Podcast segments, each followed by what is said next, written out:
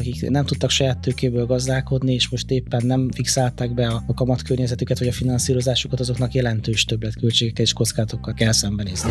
Sokkal hatékonyabb egy esetleg megbillenő vagy nehéz helyzetbe kerülő cég mellé állni, és tovább támogatni, bízva abban, hogy ez egy rövidebb átmeneti időszak lesz. Arra számítunk, hogy rövid távon egyértelműen ezek az állami programok segítik majd a hitelezést.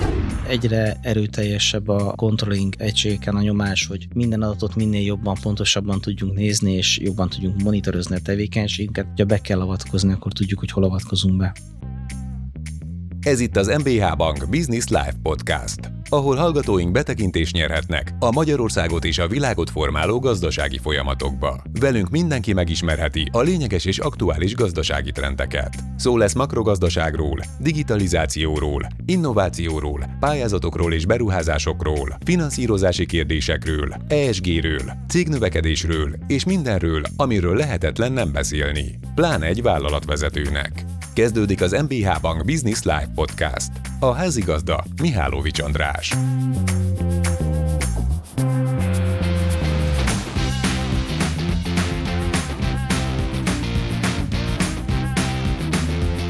Köszöntöm Önöket, ez az MBH Bank Business Life podcastje. Én a műsorvezető vagyok, Mihálovics András. Üzleti podcastről van szó, amelyben minden olyan trendet és tendenciát igyekszünk majd gorcső alá venni, amely érinti a világ, Magyarország és a magyar vállalkozások mindennapjait. Szeretnénk ezzel a podcasttel azt elérni, hogy nézőink, hallgatóink eligazodhassanak az üzleti kérdések kusza világában. Ez ügyben hívunk majd ide különböző szakértőket, pénzügyi szakértőket, vállalkozásfejlesztőket. A mai adásunk témája pedig a finanszírozási és a befektetési kérdések témaköre lesz. Ez ügyben hívtunk ide két szakértőt, az egyikük kollega Tarsoly Dániel, az MBH Bank egyedi üzletfejlesztés ügyvezető igazgatója. Köszöntöm itt a podcastben. Jó napot kívánok, köszönöm a meghívást, üdvözlöm a hallgatókat, nézőket is. Illetve vendégünként üdvözölhetjük Sipos Zsoltot is, a Hedo Kft. ügyvezetőjét. Jó napot kívánok, üdvözlöm a hallgatókat. Uraim, nem élünk nagyon könnyű időket a gazdaságban, mégpedig azért nem, mert hogy rengeteg változó van, ingadozik a forint árfolyam, megy a vita az uniós támogatásokról, stb. stb. Nem akarnék részletekbe menni, ez egy ilyen bizonytalan, mozgalmas évnek ígérkezik, és már a múlt év második fele is ilyen volt. Hogy lehet készülni ilyen időkre? Egy nagy vállalkozásnak vannak-e ilyenkor tervei? Az előző adásokban kis és közepes vállalkozásokról hallhattunk, hogy ők hogyan állnak a megpróbáltatások elé. Egy nagy vállalat azonban gondolom kicsit előrébb próbál tervezni, megvan a lehetősége arra, hogy elemezze a helyzetet, reagáljon a helyzetre, átalakítsa a helyzetét, talán ebben előnye van a kis és közepes vállalkozásokkal szemben, de vajon így van-e? Mint minden nagyvállalat, igazából mi is tervezéssel kezdjük a, az évet. Általában minden évnek úgy futunk neki, hogy decemberben rakunk egy ezretes tervet, megnézzük a rendelkezésre álló szerződéseinket, a szabad kapacitásainkat, és utána megnézzük az év hátralévő részére a várható szerződés állományt, és ezt általában egy-kettő-három éves kitekintésbe tervezzük meg. Tehát ebből a szempontból egy picit felkészültebbek vagyunk. A jelenlegi gazdasági környezetre igazából nem nagyon lehetett felkészülni. Tehát amikor a 2022-ben elindult a, a háború, akkor egy hirtelen sok hatásként érte az értékláncokat a beszállító forrásoknak az elvesztése, az áraknak a megemelkedése, nem csak inflációval, hanem ugye a világpiaci áraknak az eugrása, most az eurónak az ingadása, ezekre nem lehet felkészülni. Azt gondolom, hogy szoktunk készíteni egy rózsaszín üzleti tervet, meg egy feketét és akkor ebből próbáljuk összerakni az évet valamilyen harmonizálás, hogy milyen százalékban hogy kerül bele. Akkor tulajdonképpen a rózsaszín és a fekete közé, ha beesik ez a, a végső teljesítmény, ami a könyvekbe bekerül, az már Akkor az ez, már a, ez, ez a pozitív így van. Mennyire válságálló építőipari cégről van szó, szerintem nem kell bemutatni a Edo Kft-t. Mennyire válságálló, mert itt ugye ha kicsit visszább megyünk, volt egy koronavírus járvány, kitört egy háború, ez nagyon-nagyon sok ellátási láncot összegubancolt, nagyon sok vállalkozásnak külön fejtörést okozott a belföldi gazdasági környezeten kívül. Az építőiparban mennyire nehéz most a helyzet. Ugye az építőiparban pont a koronavírus mutatta meg, hogy szét kell tudni választani a magas építési szektort és a mély építését.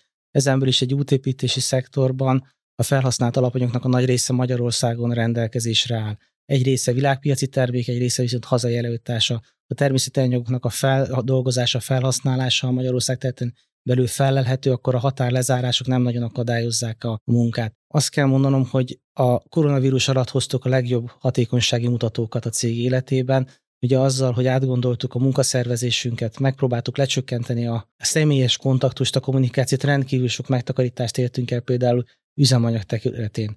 És ezáltal a teljesítményünk viszont nem csökkent annyival. Tehát az útépítés szabad munkatér, nem volt közvetlen zárt térben kontakt, tehát ott a kollégáink folyamatosan tudtak dolgozni. Az árbevételünkön igazából nem történt visszaesés. Az is egy érdekes kérdés, hogy ha valaki újságokat olvas, akkor azért látja, hogy elég sok minden állami intézkedés érinti az építőipart. Gondolok itt mondjuk a lakásépítések támogatására, vagy egy másik példát is hozok, amikor ugye az építőanyagok piacára lépett be az állam, és hozott bizonyos intézkedéseket. Ezekre mennyire lehet, mennyire kell felkészülni, mert ha például kifut egy támogatás, akkor mindjárt írja a sajtó azt, hogy na akkor most nehéz időszak jön az építőiparra, mert nem hosszabbítottak meg mondjuk egy korábbi konstrukciót. Az építőiparnak nagyon nagy a befektetett értéke. Tehát a tényleges termék és termelés előállított cégek óriási saját tőkével dolgoznak. Egy hedószintű nagyvállalatnak 10-15 milliárdos saját eszközállománya van, amit mozgat. Az építőipari hullámzás igazából azt okozza,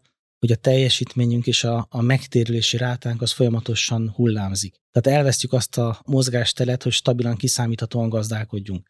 Ugye ez mindenkit érint, igazából a kormányzatnak ugye abban kell nagyon nagy segítség lenni az építőiparnak, hogy stabil legyen a megrendelés állomány. A stabil megrendelés állománynál sokkal egyszerűbb egy beruházási döntést meghozni, ha látjuk előre a három-öt éves térülését, ha már 7 évet látunk előre egy gépnél, akkor az már egy tökéletes lenne, de ha 3-5 évet látunk, akkor egy vállalkozó Magyarországon van annyira logalmas, hogy akkor erre már bevállalja a következő éveknek a kockázatát és megteszi. De jelenleg ugye igazából a kormányzati intézkedések, az uniós viták folyamán rendkívül sok projektnek ugye megtörtént a meghúzása, több mint ezer projektnek a lezárása vagy felfüggesztése az megtörtént, ez minden egyes építőipari céget nagyon nagy mértékben érintett, és innentől kezdve ugye pont a beruházásoknak az elhalasztásában gondolkodik mindenki, a folyamatos befektetési kényszer az, az megszűnik, illetve ott vannak a még futó, esetleg leasingelt eszközöknek a térülése. Tehát akik eh, nem tudtak saját tőkéből gazdálkodni, és most éppen nem fixálták be a, a kamat környezetüket, vagy a finanszírozásukat, azoknak jelentős többletköltségekkel és kockázatokkal kell szembenézni. Egy másik komoly problémáról is érdekelne a véleménye, ez pedig a munkaerőhiány, amit megint csak az építőiparral kapcsolatban elég gyakran emlegetünk. Ez tény. Tehát, hogy az építőiparban ténylegesen van munkaerőhiány, kiöregedett a szakma. Az építőiparnak én azt szoktam mondani, hogy van egy nagyon nagy sajátossága, hidegben, melegben, szabadtérbe dolgoznak. A, a felnövekvő generációban már senki nem szereti azt bevállalni, hogy az időjárás viszoktatásságának kitetten dolgozzon. Tehát nálunk is megfigyelhető évek óta a korfánk öregedik. Próbálunk mindent megtenni, hogy fiatalítsuk a, a fizikai állományt, de ez egyre nehezebb. Tehát, hogy ez egy, sajnos ez egy valós probléma, Eznek az ellensúlyozás az, hogy technológiai fejlesztéssel egyre korszerűbb gépekkel a kézi munkaerőt megpróbáljuk maximális mértékig kiváltani. Nem lehet a végtelenségig. Szándékosan kérdeztem nagyon sokat Sipos Zsoltól, és szándékosan keveset kollega Tarsoly Dánieltől, mert hogy szerettem volna egy olyan helyzetet előidézni itt legalábbis virtuálisan, hogy lássuk, hogy milyen helyzetben van egy adott ügyfél, amire a banknak reagálnia kell. Hogy tud reagálni a bank? Mondjuk csomó problémát hallhattunk itt, ami érinti adott esetben a hedót, mint ügyfelet. Hát először is a banknak mindig az ügyfele mellett kell állnia. Szerintem ez a, ez a legfontosabb szempont. De nem csak üzleti területből áll egy bank, hanem kockázati területből is, és hát ilyenkor a kockázati terület munkatársai rögtön előveszik azokat a papírokat, amik a, a kockázatoknak a letapogatására alkalmasak. És hát nyilván ezek a kockázati hőtérképek készülnek ilyenkor a bankba egyrésztről. Megnézzük ágazat specifikusan, cég specifikusan, szegmens specifikusan, inkább a kisvállalatok érintettek, inkább a nagyvállalatok érintettek, mely ágazatok azok, akik extra kockázatnak vannak kitéve, és hát természetesen ezeket elemezzük. Management reportok készülnek ezekből, és ami közös vállalat és bankoldalon az az, hogy tervezünk. És több forgatókönyvvel számol egy bank is. Hogyha megnézzük egy banknak egy tervezési folyamatát, akkor az nem is december, hanem inkább már augusztus-szeptember környékén elindul a következő évre, és az közös egyébként a cégekben és a bankokban is, hogy, hogy van egy következő évre szóló terv, illetve van egy stratégiai időhorizont, ami általában a mi bankunkban olyan öt év szokott lenni. Mi történik, hogyha egy ágazat kockázatossá válik? Most hallottunk azért eléggé bizonytalan idők vannak az építőiparban is több szempontból. Ilyenkor szigorodnak a, a pénzügyi feltételek, amit az itt dolgozó vállalkozásoknak nyújt a bank? Szigorodhatnak, igen, és akkor nagyon tudatosan kell kezelni a kockázatokat a banknak. ami azt jelenti, hogy nem szabad homokba dugni a fejünket, hát hiszen sok esetben, mint ahogy egyébként a Hedo Kft-nél is, már van egy kitettségünk az ügyfél felé. Ezt a kitettséget is kockáztatjuk abban az esetben, hogyha nem megfelelően kezeljük a kockázatoknak a felmerülését. Ebben az esetben valószínűleg sokkal hatékonyabb egy esetleg megbillenő vagy nehéz helyzetbe kerülő cég mellé állni, és tovább támogatni, bízva abban, hogy ez egy rövidebb átmeneti időszak lesz. Mennyire van ilyenkor termékfejlesztési aktivitás a banknál, hiszen új idők lehet, hogy új termékeket kívánnak. Szükség van erre is, ha bár az elmúlt évek inkább azt mutatták, hogy a, a gazdaságvédelmi akcióterv keretében kibocsátott termékeket kellett implementálni a bankoknak. Ilyenkor egy devizaváltás természetesen felmerülhet, vagy egy új, új devizában történő eladósodás. Ugye most is azt mutatják a tendenciák, hogy nagyon sok céget kezd el foglalkoztatni, hogy, hogy esetleg euróban el lehet-e adósodni a forint helyett. Ugye ez egy, ez egy régi lemez, amit most újra felteszünk. Sokkal tudatosabbak egyébként a bankok már a, a devizahitelezés tekintetében, mind a lakossági szegmensben, mind pedig a, a vállalati szegmensben. Fontos ez esetben a természetes fedezettség. Tehát mindenki, aki azon töri a fejét, hogy forinttól eltérő devizában adósodik el a bankja felé, az előtte meg kell, hogy vizsgálja, hogy az árbevétele, illetve a profitja az hogyan alakul abban a devizában, mert a banknak a kockázatkezelői szigorúak, és ma már egyébként az üzleti terület is ezt, ezt vallja, ezt a, a szemléletet, hogy bizony csak úgy szabad eladósodni, hogyha az adott devizában fedezetet is nyújt az árbevétele a cég. Mennyit nyom alatban az, hogyha valaki régi ügyfél? A bank ismeri régóta, átmentek már egy-két nehéz dolgon, meg egy-két szép dolgon is együtt. Az segíthet, van akkor mozgástere a banknak, hogy egy kicsit talán elnézőbb legyen mondjuk a kockázatkezelésben? Itt nem is az elnézésről van szó, hanem inkább a bizalomról. És ez egy, ez egy nagyon fontos pont. Bízom benne, hogy már Zsolt is visszaigazolja, de pont miközben idefelé autóztam, átnéztem a, az előterjesztését, a legutolsó előterjesztését a cégnek, és, és hát 20 éve vagyunk partnerek. És ez alatt az idő alatt, sőt, hogyha jól tudom, a, a Hedo Kft-nek a, a megalapítása óta nem került lehívásra egyetlen egy bankgarancia sem. Ugye építőipari cég lévén az egyik legjelentősebb kitettségünk az a, az a bankgarancia cég felé. Ez egy, ez egy olyan bizalmat eredményez, illetve hát a, a cég és a bank között egy olyan egyensúlyt eredményez, ami ilyenkor nagyban megsegíti, vagy nagyban segíti azt, hogy a kockázati elbírálás az ezeknél a partnereknél teljesen más legyen, mint mondjuk egy új vállalkozásnál.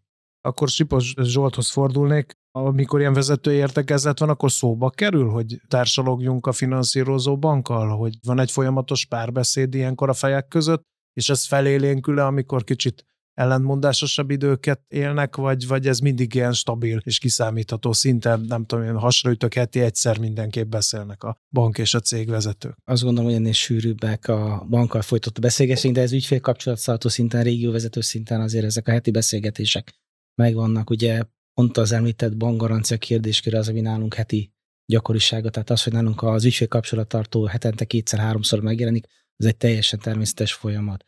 A kockázatkezeléssel igazából van egy kialakult struktúrája a banknak, amiben kéri a negyedéves riportokat a cégről, a gazdasági helyzetéről, kéri az éves tájékoztatás üzletterveket, tehát ezt általában a régióvezetővel leegyeztetjük, évente egyszer, kétszer egy nagyobb arcössze nézés van, amikor összedugjuk a fejünket, akkor fölpróbáljuk vázolni a következő időszaknak a, az elképzeléseit, és itt próbáljuk meg egymással megérteni a helyzetét és a, a kitekintését. Tehát az én általam leadott üzleti terv az a banknál egy kockázat, illetve egy pozitív kimenetelő finanszírozás és befektetési lehetőség, és akkor ő gondolom az összes cégtől ezt bekérve állítja össze a teljes kockázatot a szektornak meg a cégre, és akkor ez alapján mi folyamatosan iterálunk egymás között, hogy mi mit szeretnénk, és hogy lehet ezt tovább fejleszteni. Nagyon sok esetben van az a rugalmasság, amikor számunkra mondjuk azt, hogy egyedi megoldásokat is tudunk alkalmazni a banknál. Milyen területek fontosak most különösen a vállalkozás szempontjából? Milyen banki területek?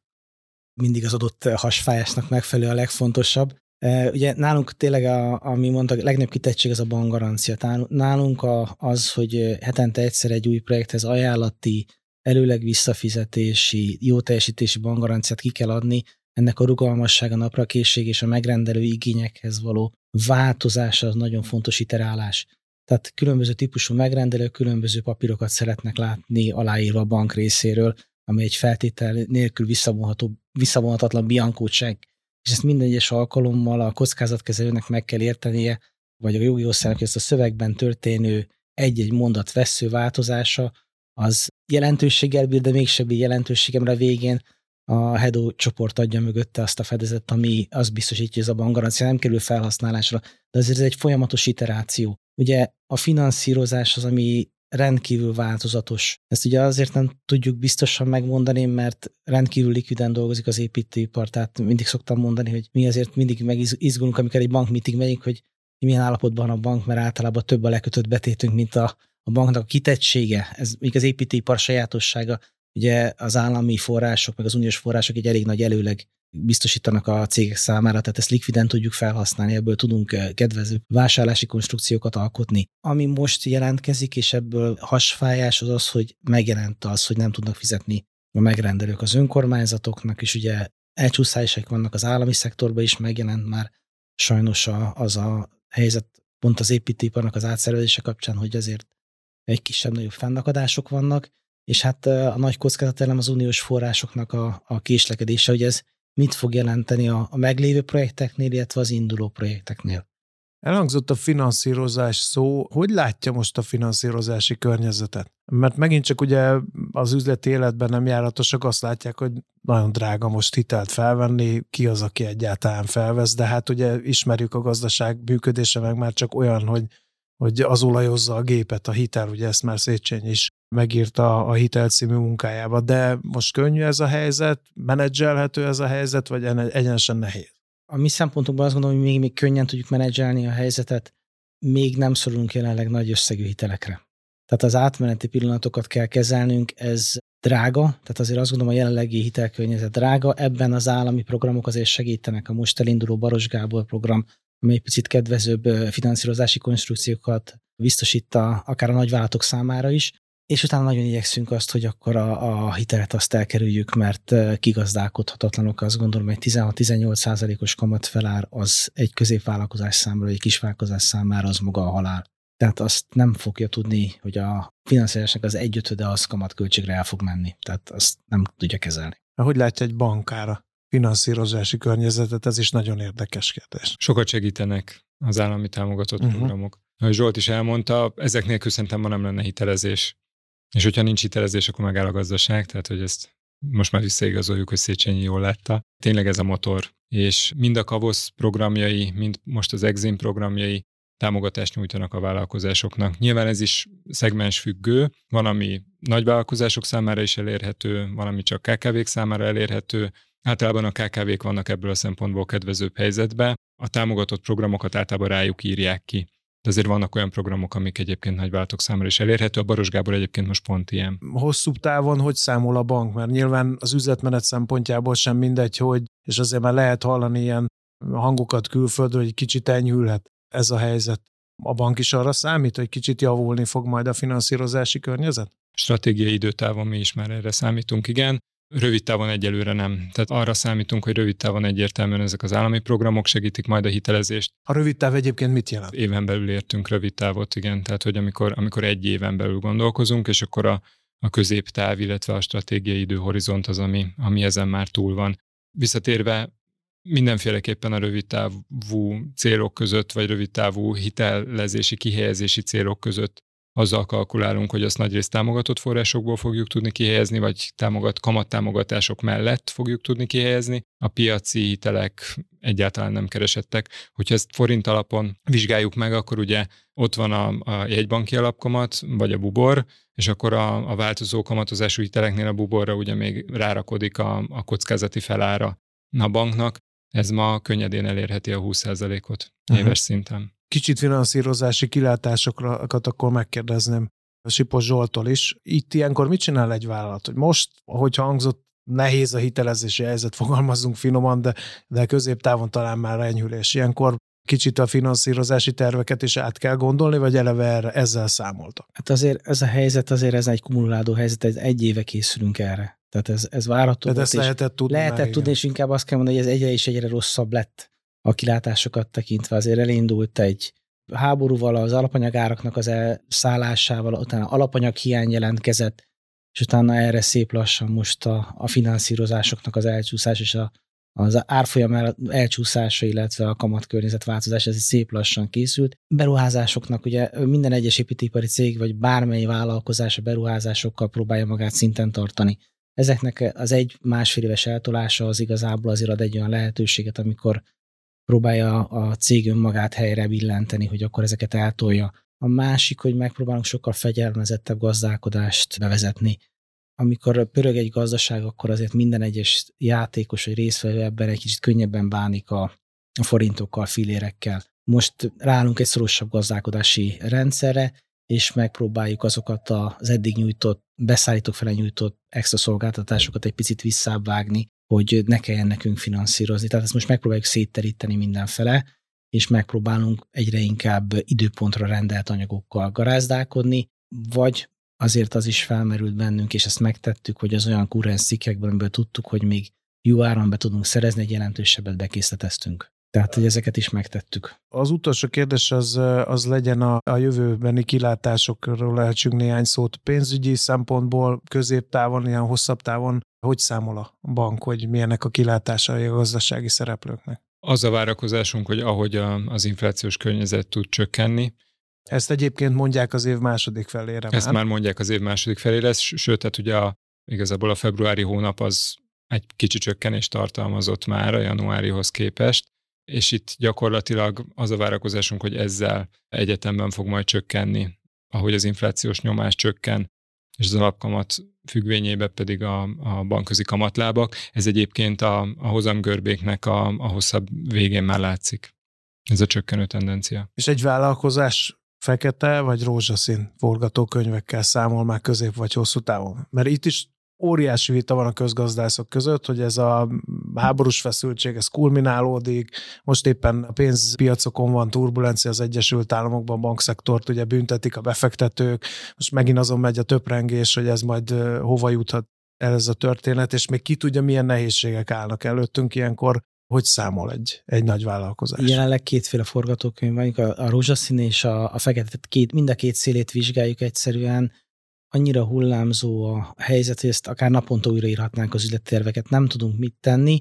Van egy megkötött szerzés cégnek, hogy biztosan látszódik, ezzel tudunk számolni, és az összes többit pedig megpróbáljuk a két vige között elemezni, és oldalazó lépéseket teszünk. Tehát nem tudunk egyértelmű lépést tenni annak érdekében, hogy szűküljünk. Bővülésről nem lesz egyáltalán nem beszéltünk bővülésre, azt gondolom, hogy az építőipar tekintetében véget ért egy kánoán. Tehát ez, ez ma már csak egy szinten tartás lehet, de azt nem tudjuk megmondani jelen pillanatban, hogy mennyire kell szűkülnünk, mennyire kell feszesebbé válnunk. Folyamatosan monitorozzuk a helyzetünket, egyre erőteljesebb a, a controlling egységeken a nyomás, hogy minden adatot minél jobban, pontosabban tudjunk nézni, és jobban tudjunk monitorozni a tevékenységünket. Ha be kell avatkozni, akkor tudjuk, hogy hol avatkozunk be. Végszónak tökéletes, ezt gyakran szoktam mondani. Kedves nézőink, hallgatóink láthatták, illetve hallhatták, hogy hogy működik a gyakorlatban egy bank, illetve egy nagyvállalat kapcsolata olyan időkben, amikor nagyon sok ismeretlennel kell szembenézni a pénzintézetnek is, és magának a vállalkozásnak is. A podcastünk következő epizódjában annak szeretnénk majd utána járni, hogyan alakul ki ez a kapcsolat egy bank és egy nagyvállalat között, hogy az ilyen nehéz időkben is működjön ez az üzleti kapcsolat közöttük. Én mára megköszönöm a figyelmüket, ez volt az MBH Bank Business Life podcastje. Tartsanak velünk legközelebb is, a viszontlátásra, a viszont hallásra. És most következzék egy kis catch csináló a következő adáshoz. Létre kell jönnie gyakorlatilag egy digitális adatstrádának bank és ügyfél között. Egy svájci úriembertől hallottam, hogy a bankárom az már a családtagom sokkal jobb arányban térülnek meg azok a hitelek, amelyek valamilyen fenntartható célt szolgálnak. Látjuk az energiáknak az elszabadulását, ez nyilvánvaló. Az is nyilvánvaló, hogy ezek szűkösek. Tehát minél inkább az energiahatékonyság és az anyagtakarékosság fele kell mindenkinek elmozdulnia. Ez volt az MBH Bank Business Live Podcast. Érdemes ellátogatni az MBH Bank Business Live szakmai oldalaira és az MBH Bank social média felületeire is. Az ehhez tartozó linkek a leírásban megtalálhatóak. A következő adások során szakértőink további izgalmas gazdasági témákat boncolgatnak majd.